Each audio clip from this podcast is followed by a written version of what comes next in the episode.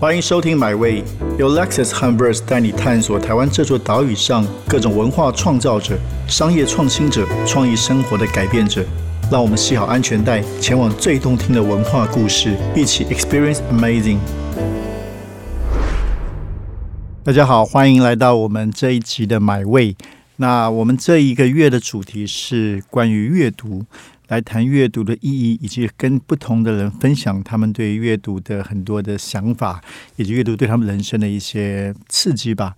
那这一次很高兴，我们邀请到客座主持人，也是我们的金曲奖最佳台语女歌手曹雅文来跟我一起来访谈我们都很喜欢的一些创作者或者不同领域的朋友。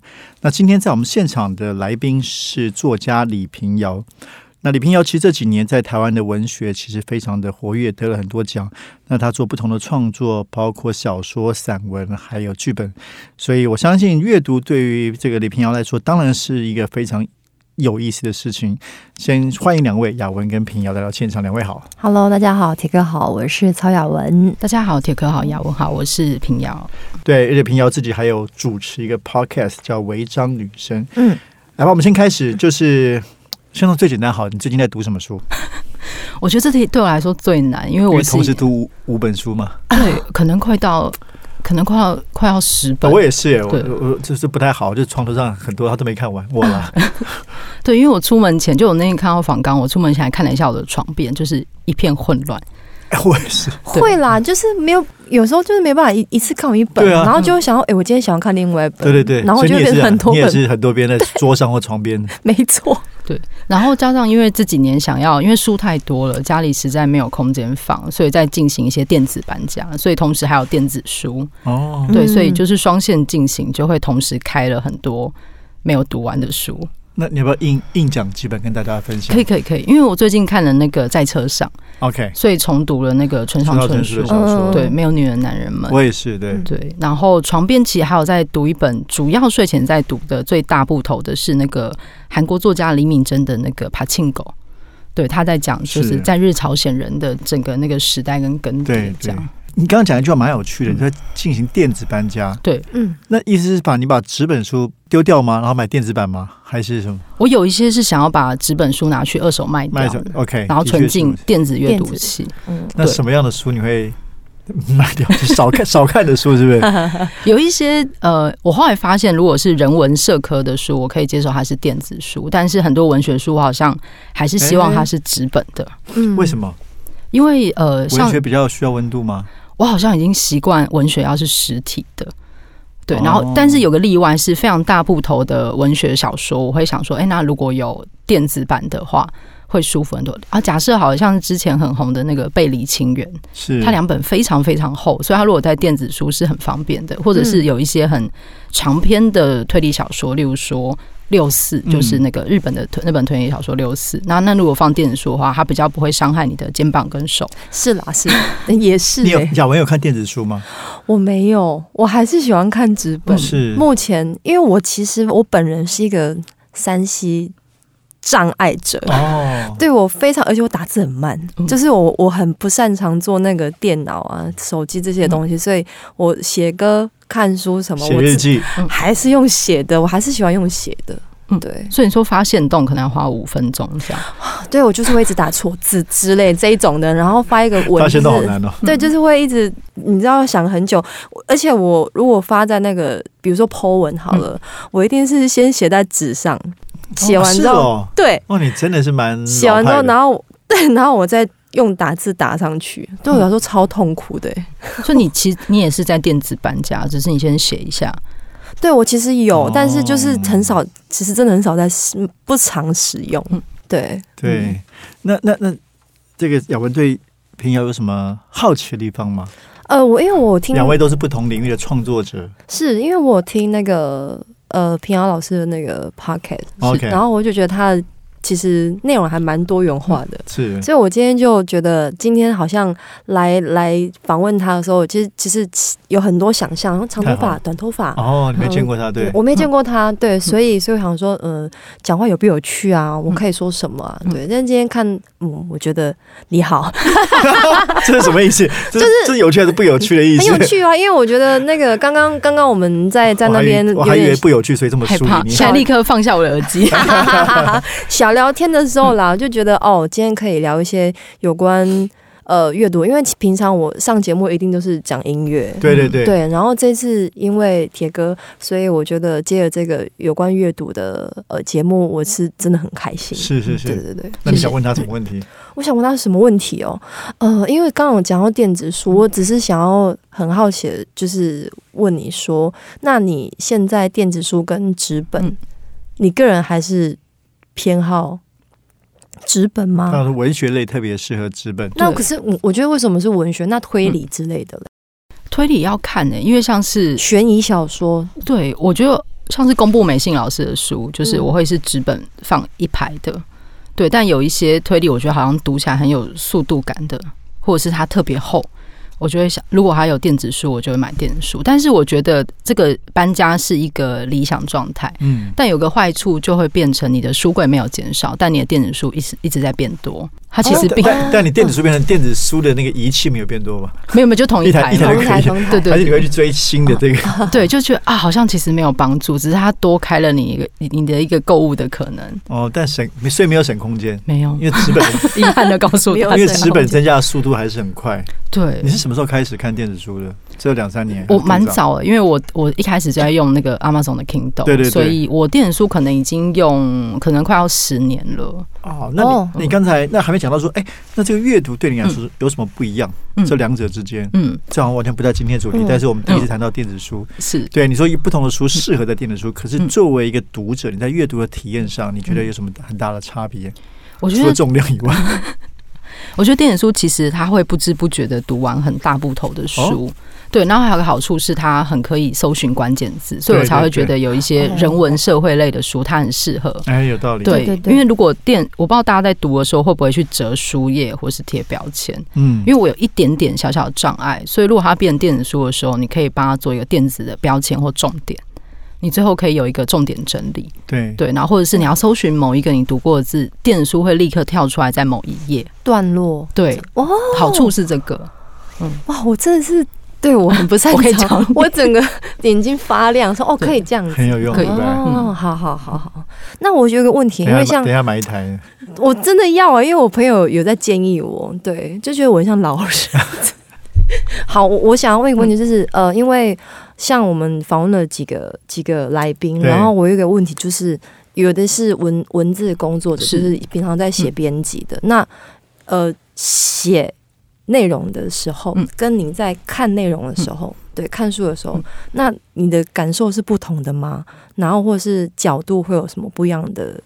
的的观感嗯，对，想法。是我不知道跟雅文老师平常在写歌跟听歌的感觉，就是如果你作为一个创作者，你听到歌的感觉，但我有时候会，我觉得有一阵子很困难，是它很难分开，就是你有时候读着读着会开始想，哎，如果这是我写，我之后要往哪里走？就是有时候不小心会开启那个创作者的脑，对，但是理想状态，我现在尽量希望在读书的时候回到一个读者的快乐。就是我不需要去审视这些东西。哎，那你其实我也蛮想问这个问题：你作为读者快乐的这个时间多吗？我觉得像我几乎都，我们我我相信我们作为创作者，其实很多时间那个阅读是应该工作有关。对，就说你要研究某个主题，必须大量阅读那个。对，所以很少是说，当然你不一样，你文学你可能你文学一定读的比我更多。所以，所以说在你平常阅读里面，跟工作跟你创作就要有关的是大概占多少比例？三分之二嘛？那其他才是真的是好像比较闲暇的。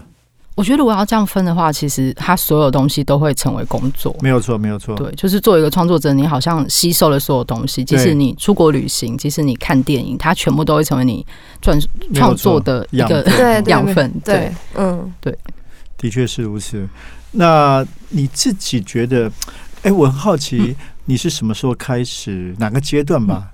决心就阅读，你你发现阅读的快感，嗯，觉得阅读对你人生很重要？是说青少年的时候，还是说更大一点，在开始创作之初，是哪一个阶段对你来说有一些好像有一个某某开关被打开那个感觉？我觉得那反而是更小一点哦。对，就是一方面是因为我是独生女，就是我没有兄弟姐妹。然后呃，小时候曾经有一个阶段是呃，妈妈因为要工作移动，所以我只有我跟妈妈两个人搬到高雄。那那是一个国小小二升小三的那一年，准备要搬家的一个暑假。那小学就是多年前，已经哦天啊，二十几年前的。小学二年级的学生其实没有什么娱乐，也没有智慧型手机，所以我那时候唯一的娱乐就是住家附近的一个书店。然后我还记得是一对夫妻开的，我每天都去那边，对，社区型的书店，对，每天都去那边读他的各种书，就会坐在他们书店地上一整天，然后把可能一整排的书看完，再隔一排，那是我那整个暑假的行程。哦，是，对啊，我我哎，我好像也是这样子，也是，因为我我也是独生女。嗯，OK，然后我爸爸妈妈也是工作很忙，所以其实我小时候被丢在书店里，我们丢在家啊，在家，但是我。我记得我有有记忆以来，就是我还没上幼稚园的时候，我就非常非常多的书。还没有上幼稚园的时候，对，然后我妈就要买一整套的书给我，然后各种的，然后我就是每天在家，我就会在那边翻那些书。哦，所以其实我觉得小时候对书就是有一种一种依赖感，依赖感。对，因为我还记得有有一次小学的时候，因为我会骑脚踏车去上学，然后有一次下大雨，下大雨，然后那个我。我我我后来回来是全身湿透的，但是我有雨衣。对，那大家会想，你为什么全身？你不是有雨衣吗？因为我把雨衣全部把我的书包起来。对，我超级害怕，我超级害怕我的教科教科书也好，或是我喜欢读的书也好，我很怕他们会湿掉，这样湿掉或是坏掉，我超级害怕，所以我最最后决定是我把雨衣就是。把书包起来，然后自己全身淋湿，然后被我妈 骂超惨。因为人要干比较容易，真的，真的，真的非常有道理。书真的是就不可回复，它就会像海带一样。更难干的就是电脑，对，哦不不不，因为因为我常被它弄坏，常水碰到弄坏，很惨。真的耶！而且我我觉得，呃，平老师的作品，然后。很多是一些跟社会议题有关系的嘛，像两性两性议题关系的。那你怎么看待这件事情在阅读上面？嗯，呃，我觉得它有一点点。有一点点，它一样是跟生活密不可分，就是因为写的或者是不管是什么类型创作者，你写一定是你关心的东西。那我觉得性别这个议题，尤其是我们这个时代的，不管男性女性好了，任何性别，它好像是一个像通灵少女嘛，就是你看到了，你就很难错过它。嗯，哦，你就会开始看见这个不平等，就是例如说我们这个时代对于对于一个女性的体重、外表的各种的。质疑为什么这些女性要这么容易接受的质疑，或者是做一个女性的公众人物，你可能会感觉到一些，有时候会出现一些奇特的留言跟发言。那为什么那些陌生人觉得他可以这么有权利去批评一个女性的方方面面，不管是身体啊、外貌啊？对我觉得只要你一有这个意识之后，其实关不起来，它就会自然 很自然成为你创作的一部分。但你当时这个。呃，性别意识启蒙除了生活来的直接感受，在阅读里有对你来说起很大影响嘛？比如读了一些什么样的女性主义的书啊、文学啊，扮演一些启蒙的作用。大学有修过性别意识的相关课程，但是其实在文学里面你会看见很多碰撞。例如说，我非常喜欢的一个作者是那个加拿大玛格丽特·艾特伍，是对前几年他的《使女的故事》反。改编成影集嘛？全球热潮。对，就是我那是我非常小的时候读的书，但他长大之后，他改编成影集，那个影像化带来的呃关注度又是另外一个层级的。对，有时候也会想，那文学其实很像一个像是时光的锦囊，它可能需要放一点时间，然后在多年之后它打开，我们才开始有机会去讨论它。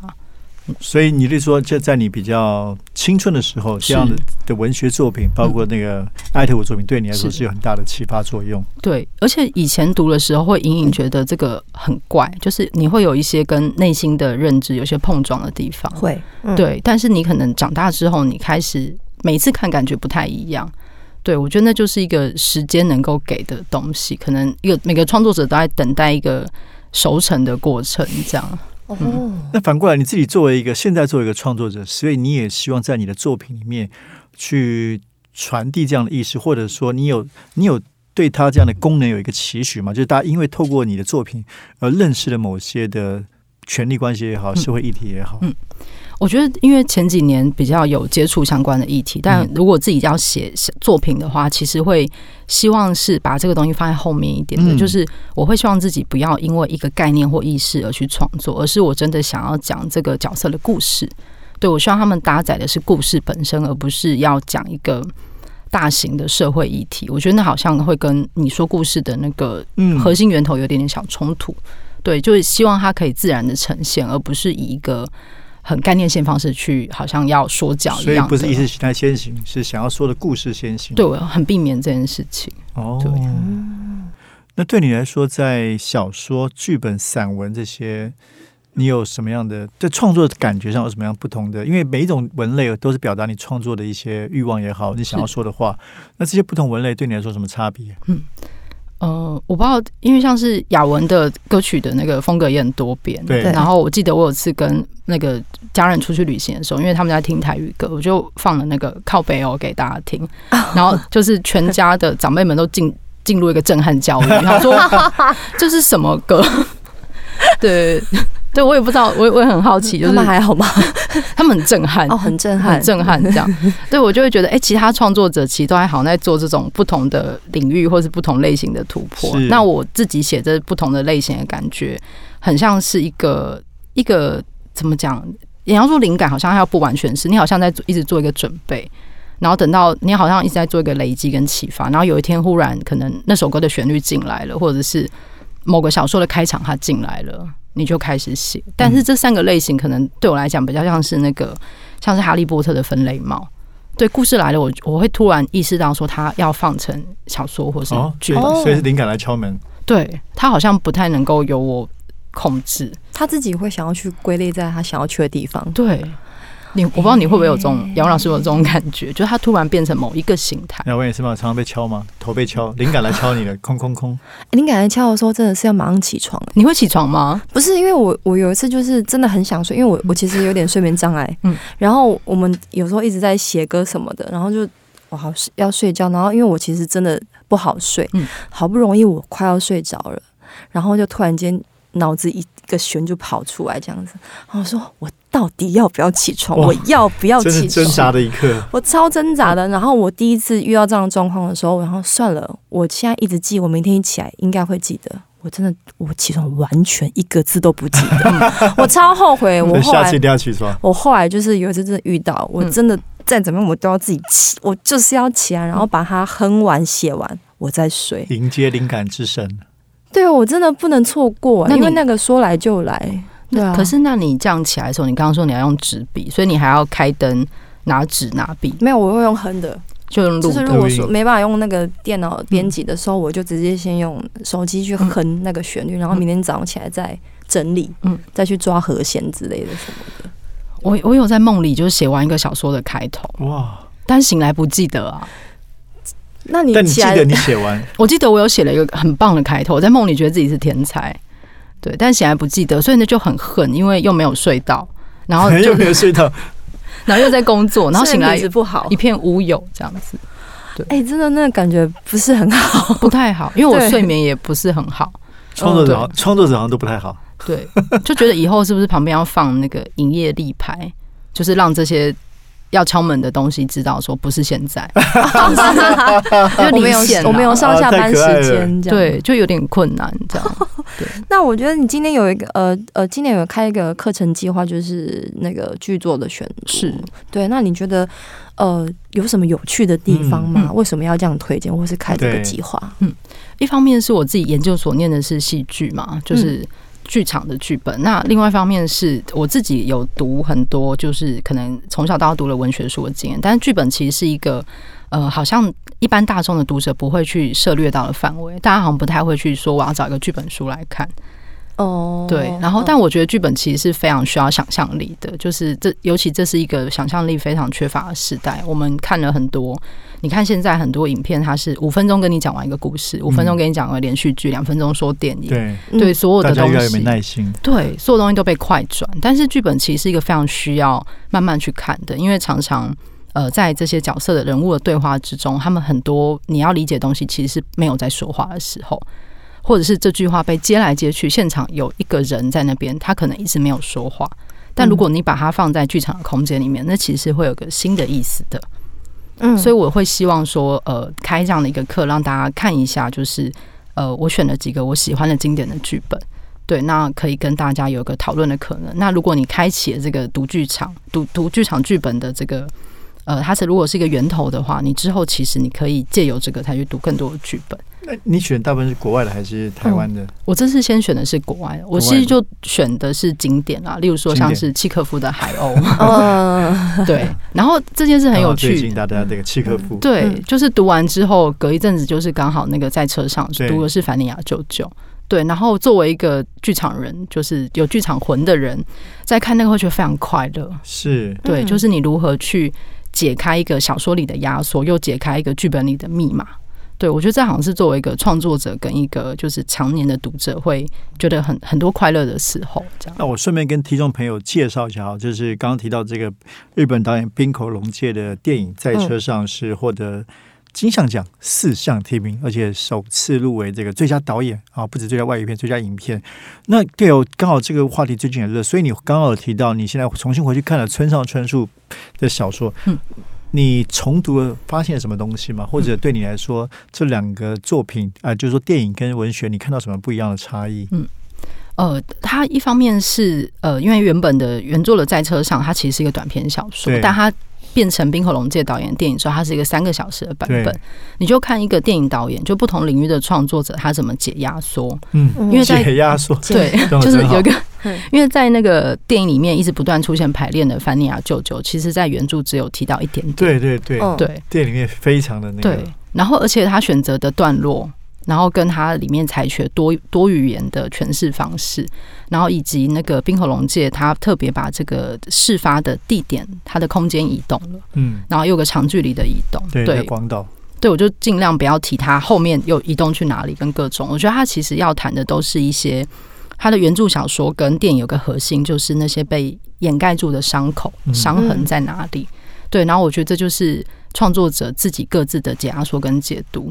对，然后这也是在读小说跟电影的时候会感觉到不同面向，因为有些事情是在文字里可以呈现的。例如说，小说有些片段，你其实作者是可以写到人物的内心，可是他进入电影或是剧场，他需要有人说出来，所以你就发现一个类似场景在电影里面，他们会成为不不同的对话。嗯，对你就要练习，就是试着把那个话要怎么样由谁说出来。对我觉得我自己会观察到这样的事情。就是作为一个可能创作者的职业病，嗯嗯，就会想说这个东西怎么可能说出来？哦，他说出来，他怎么说的？嗯嗯嗯，对。所以你是喜欢跟佩服的？我非常佩服，而且我很喜欢冰口龙介。是他在前几年的别的电影有一部叫《睡着也好，醒来也罢》，他其实里面也用了易普森的剧本。对对对，是易普森的《野鸭》。对它里面倒没有演，因为它里面开演没多久就遇到地震，所以电影给他的画面是照了一下海报。对，就你就会看到啊，他留了一些密码。对。早知道我们就找你写，什么 还来得及？我们最近这个 Verse 的网站官网做了四篇文章的专题，哦，对，正在正在推出当中，对，因为是非常值得大家认识的一个电影的创作者，是。对。那换到一个比较轻松的问题，你自己阅读的习惯是在什么样的空间？嗯，我自己阅读可能就跟刚刚问说我在读什么书一样的，就是它是各种空间都可能，对各种渗透。哦，对，就是我床边一定会有一批书嘛，然后工作桌子旁边会有一些正在使用的书，然后呃，客厅也是。那但是我平常很喜欢的阅读的方式是，有时候出国，就是 现在讲这两个字觉得很悲伤，出国讲 对讲讲。对，因为前几年可能因为工作也是一直接案嘛，所以就是出国期间会是我很大量阅读的时候，就是每次打包行李都在困扰说要带哪些书出去。每次带的多太多了，都以为自己都其实没看完，对不对？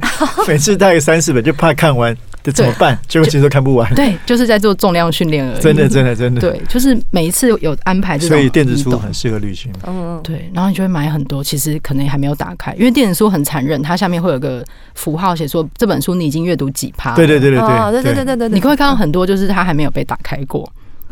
对，就会看见自己的乱来这样。我懂我懂。对，所以其实蛮喜欢在移动的时候读书。是是，所以现在没有飞机，起码有高铁嘛。高铁应该也是高铁，对我们这种人来说很好的阅读时光。对，嗯，对。然后你也可以看一下，就是就是就是它还是有一点点选择障碍，但是我觉得移动是一个很好读书时候。做捷运也是啊，就随时打开来，可能你很适合读一篇短篇小说。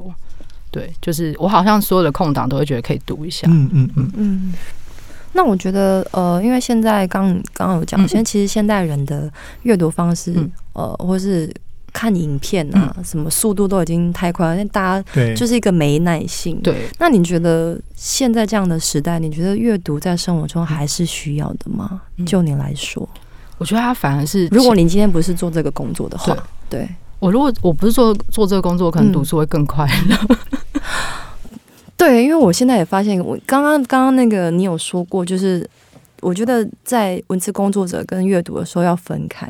对我刚刚也一直在想这件事情，我发现我发现这个很难很难。对，因为有时候会听到一个新歌之后，然后我会不是会去先去听到说好不好听，我先去听它大小鼓什么音色。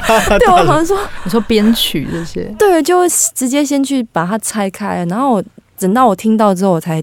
我会突然间自己吓一跳，说：“哎，我是不是不应该先听这个？我应该先好好把这首歌听完吧。”对，但是就是会不由自主的会去做这件事情。嗯，然后我就觉得我也在思考这件事情，就是要怎么样把它分开。嗯，对啊，可能要再放松一点。我也还在练习吗？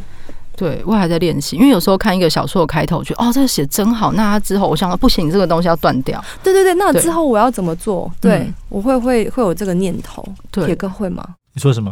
看到它的开头，就是可能你在看一些什么书的时候，然后你会难得问我问题。对对，我在 对我因为我也想知道铁哥，就是我我们讲如果你今天在看一本书啊，然后你觉得哎，你今天这这这个他这样子形容的，或者是他用的字词写的真好，那你会不会后面下个念头是哎，我之后要怎么样去用这个方式呈现？你会想要这件事情？翻杂志的时候就哦，这个排版，对，当然当然当然，就像你们刚刚说，因为我们我现在。大部分的精力是在做杂志，嗯，所以的确是做杂志更会那个职业病的倾向比较明显。就是说，对，其实其实很多我完全不是看内容啊，都是看人家怎么做，对，是看方法论。那同样那个写东西的之前也是啊，有一些尤其跟我自己写东西相关，譬如说摇滚乐好，的确会看到国外，哎，这是人家的用具啊、结构啊，嗯，就是书写的技巧。其实我觉得我们大家都会去学习跟揣摩这个事情嘛。对，所以这个就是像像亚文刚刚说的很对，就是有时候反而会丧失了阅读的乐趣。还好我不写小说，所以我们读小说的时候还是很挺有乐趣。的对 对，像你就比较惨，你跨住比较多文类，所以看从看剧到看小说都要去研究，已经觉得后悔，已经觉得后悔，但这没办法，对不对？已经是在生命中非常重要的事情了。是那回到亚文刚刚说的，就是我觉得这时代反而更需要阅读，对，因为阅读是唯一一个你可以照自己步调做的事。情，你可以觉得你要读得快，读得慢，看点书也可以啊。可是看点书，它它的资讯量它有点太多了。我觉得阅读反而是一件让你有意识的挑选资讯来源的东西。没有，因为我们脸书有推播，YouTube 有推推播，没有错。我有控制的。对，有时候 YouTube 推播我听一下一些歌，有时候他推一个难听给我，我会有点生气，就会觉得 你为什么觉得我喜欢听这一首？哦，对，就是演算法也是觉得说你为什么会推荐这个给我？对啊，我的品味是这样，不可能吧？想说这不是我，然后就有对 YouTube 从曹雅文跳到哎，没不说，可以说。我也不知道。他说：“哎，不是哦，这曲风不一样哦，对对之类的。对，但是你读一本书的时候不太一样，就是你是有意识的去选择，尤其它又是一个呃，大家在，因为它就是实际会占一个空间的东西，然后你要实际花上时间去看它。”它不是买了就存在了，你要买了花时间看它才会成为你的你你的某某些许多思考或是你的生活的一部分。嗯，而且这个问题我我觉我也很有感了。我觉得在这个时代，就是因为它太太琐碎，就是各种的资讯太琐碎、太太吵杂，所以我觉得反而阅读书本是更必要的事情，甚至比以往可能更必要。因为我觉得它让我们更可以沉静下来，进入一个不管是你说他想象的空间，或者一个知识的体系。嗯，因为网络上实在太嘈杂，都是其实只能 catch 到某些资讯，那甚至吸引眼球。那其实看过一个说法，其实人的大脑是阅读的纸本是比较容易让你进入那个状态的，因为你眼睛的反应。然后，如果你看网络，其实是适合快速的。所以，那我觉得讲的更更多一点的话，我觉得现在的网络时代比较大的问题就是说，很多的资讯让很多的事情都越来越轻，越来越甚至越来越片段化。我们包括我们，比如以媒体来做新闻，大家可能越来越了解事物背后意义。因为其实说实话，媒体就是要他也不想这个事情，他就是标题耸动要。点击率、流量是他最大的目标，他逻辑是这样子，嗯，所以反而是我觉得很不利我们理解彼此、理解他、理解这个世界。那读书、小说、剧本，其实帮助我们对每个人跟人之间有更深刻的理解。所以我就觉得，在这个时代，阅读更为重要。我觉得我也觉得是，哎，真的要慢下来，哎，大家就是做什么事情，现在大家都风风火火的，嗯，一个一个新闻、一个报道，看个标题。就没了，他们就会只看标题。我真的觉得为什么？对，而且有时候会用一些讲一半的事情，很耸动的骗骗你进去。对，或者要拆成五篇。对，流量太高。对，有时候会失手点去一些非常耸动的标题。嗯，对，然后说 为什么我变成这样的人了？